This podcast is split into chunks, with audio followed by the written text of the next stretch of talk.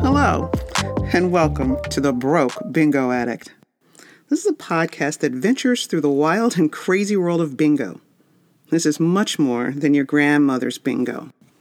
My name's Shari, and welcome to this week's episode, which, as always, is for entertainment purposes only. As much as I love playing bingo, there are some things that absolutely drive me bat poop crazy or just irritate the hell out of me. And I don't know if it's just that I've been spending so much time at home because of COVID or I'm just getting old and I'm getting cranky or whatever it is, but I absolutely feel the need to express some of those things. So uh, bear with me. This is going to be the pet peeve episode of The Broke Bingo Addict. So uh, I'm going to save my favorite for last, just so you know, but or not my favorite, my most irritating one for last. But uh, to start off with, one of the things that I can't stand is this whole pull tab system. I go to so many places, and again, Pull tabs aren't sold everywhere, uh, and everybody has different ways of selling them. Like I said, they don't sell them in Las Vegas, but I do know they sell them back in the east and they sell them up north. And so there are a lot of places that do sell pull tabs, or flash as it's called in a lot of places. But uh, you know, I, in here in California, it seems like everybody's got some weird kind of way of doing it. The most irritating system of all was at this place a friend and I went to a few months ago and uh, we wanted to buy some pull tabs. And by the time we wanted to get some, we came there late. It was our first time playing there, and we didn't understand their pull tab system. So we didn't realize that they kind of sell all their pull tabs at the beginning. And that's fine. I absolutely have no problem with people selling their pull tabs at the beginning. In fact, I prefer that. I think that's really kind of a great idea because you get it out the way and you don't have to worry about it. You know, you, you know how much money you're going to spend because it's all done.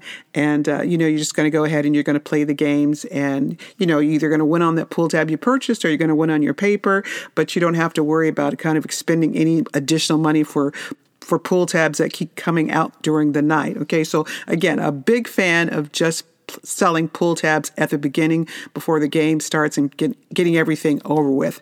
But we went to this one place and their system was so wacky. So what you had to do is you had to buy one pull tab at a time. So let's say you wanted to buy a zipper, very popular pull tab. So you stand in the line for zippers and you're standing in line for that. And once you get your zipper, if you want something else, like a California Gold, then you got to go stand in a separate line for your California Gold, and then so on and so on for whatever tabs they're selling. You got to have to keep going to separate lines for each one of those.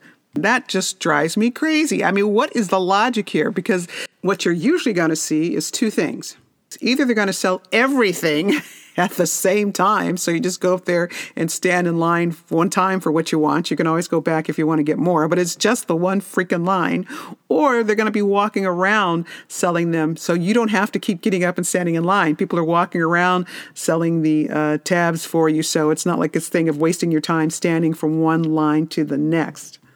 Now, there are definitely problems with those systems as well, but it's certainly not as irritating as this getting in line, getting in line, getting in line, getting in line problem. And, and I don't understand that even. It's like these people know they've been to other bingo halls, they've seen how it's done, that, you know, uh, it saves a lot more time putting it all in one time or either having people walk around. So I don't understand the logic behind that or why that continues to happen at this location. So that's my first pet peeve. The next thing that really irritates me is that when it's the end of the night and some people will just leave their last set of papers on the table or any drinks or any stuff that they might have had or accumulated uh, over the evening, they'll just leave it on the table. Okay. That just absolutely drives me crazy.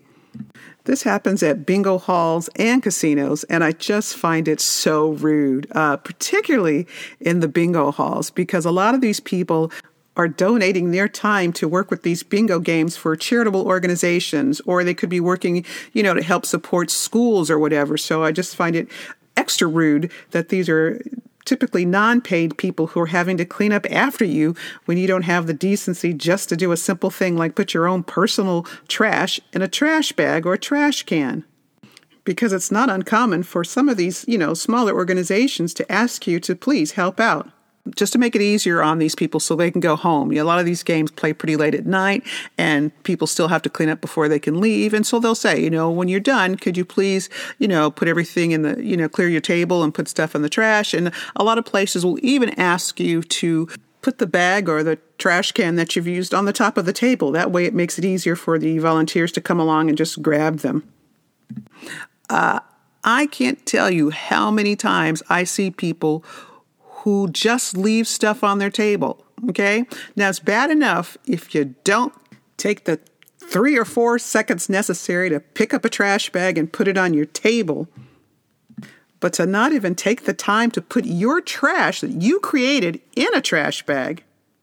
Where the hell were you raised? Okay, I think, what is it, in a barn? I mean, what the hell? I, I just think that is so unbelievably inconsiderate of people. It's like, how do you do that? You, you try to be nice and considerate of other people, and I, I I just don't even know how people live with themselves with that. It's like I, I think that's just so incredibly rude. I okay, you don't want to put the trash bag on the table, that's fine, but please, seriously, at least clear the area that you were using. Don't leave your used paper there. Don't leave, leave your your cans and your your candy wrappers and all that just stuff sitting there because you know they got they need to clean up and it's just rude.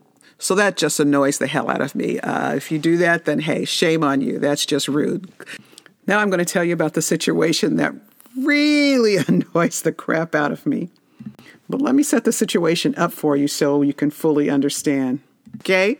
So the situation was that reminded me of this and that got me started on this whole little pet peeve thing was the other week I was playing at a location and they were playing a pull tab, okay? And it was a pull tab that paid uh, $2,400, okay? $2,400, nothing to sneeze at, an awful lot of money, and I would certainly like to win it.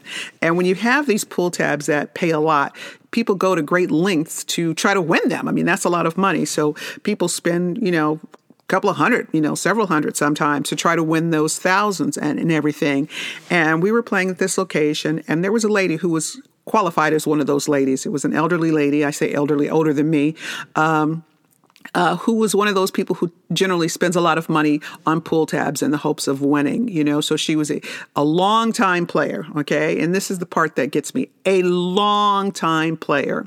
What happened is she won on that tab, okay? And I wasn't sitting that far from her. She actually won that tab, the $2,400 tab. And she goes, bingo. I heard her. Uh, people around her heard her. But evidently, the caller didn't hear her. Okay. So what happened then is the caller called the next number. And in almost all bingo halls, I can't say everywhere, but in, in almost all bingo halls, once they call that next number, you're done. All right. So this lady, uh, you know, gets in an uproar. You know, she's like, "I called bingo," and all the people around her are like, "She called bingo. She called bingo." And I'm not. I'm like, "Hey, the caller has to hear you. Okay. We all heard you, no doubt about it. But we all know that you were also very faint. So wasn't surprised at all that the caller didn't hear her. But, you know, it, it, it gets this whole big thing of people back and forth. The people saying, oh, the caller didn't hear her. People right next to her saying, she called bingo. And again, and, and that's fine to fight for what you want. But the part that irritates me, the part that uh, makes this my biggest peeve, is that this is a long time player at a place much like every other bingo hall that starts the night out by saying this It doesn't matter if everybody sitting around you heard, heard you say bingo. It only matters if the caller heard you say bingo. Okay? And again, in this instance, the caller didn't hear. Not only did the caller not hear her, but the manager of the bingo hall and some other um, bingo hall workers were actually standing in the area by the caller, and they didn't hear her either. So you still don't have an argument because they do say if if one of the caller, one of the employees, excuse me, did hear you, then then you've got some evidence other than just people around you hearing you. So they'll they'll be a little laxed on that sometimes, not all the times, but they will be a little laxed on that sometimes. But come on, you know this woman. Everybody and their mother knows this. If the caller doesn't hear you, then you are poop out of luck. And it's especially irritating in this location because they have a tendency to call really slow. Okay, people play several packs of uh, uh, bingo because they, you know, you have tons of time to to dab your paper, so you, you're not like spread thin. You're not like um, rushing to do anything. So you have lots of uh, time to dab your paper. My assumption is, is like I said, she's one of those people who spends a lot of money trying to win this tab. So she probably had several of them. She probably had, I don't know, maybe 10 of them. And it took her a long time to check all of them. So by the time she checked it, it was ready for the caller to call the next number. And therefore she was too late to you know to really uh, scream uh, bingo an, an, extra time or people around her to scream bingo. But it still doesn't matter. That's if you don't have the ability to play that many tabs and say bingo loud enough for you to win, then you're just poop out of luck, my friend. So I had absolutely no sympathy for this lady, who, by the way, got up, walked away, uh, took her, you know, took her toys, as they say, and left the building. But, you know, that was 100% on her. If you can't yell bingo loud enough, then here's a tip sit close to the caller so they can hear you. Or somebody asked me this, they say, Can you use a bullhorn? Hell yeah, get whatever it takes for you to say bingo. That's a lot of money $2,400. And again, she spent,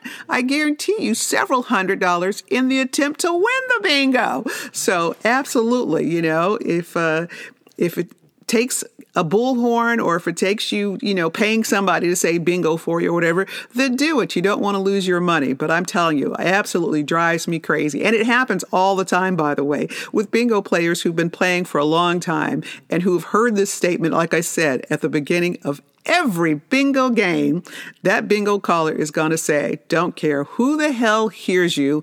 If I don't hear you, it doesn't count. So again, that just drives me absolutely insane. Uh, so another warning to people who are new time bingo players, please, please, please, please. I don't care if you think it's embarrassing or if you're not 100% sure that you have the bingo. Please yell it loud. Trust me, I have gotten up on tables. Okay. It's like I make 100% sure that somebody hears me because, uh, it's just too hard to win sometimes, you know, and it's very easy to lose. So you want to make sure you don't let that money pass you by. Okay, so okay, I feel better now. That's that's that's my kind of comment on my pet peeves for the week. So um, bear those things in mind, if you will. Thanks.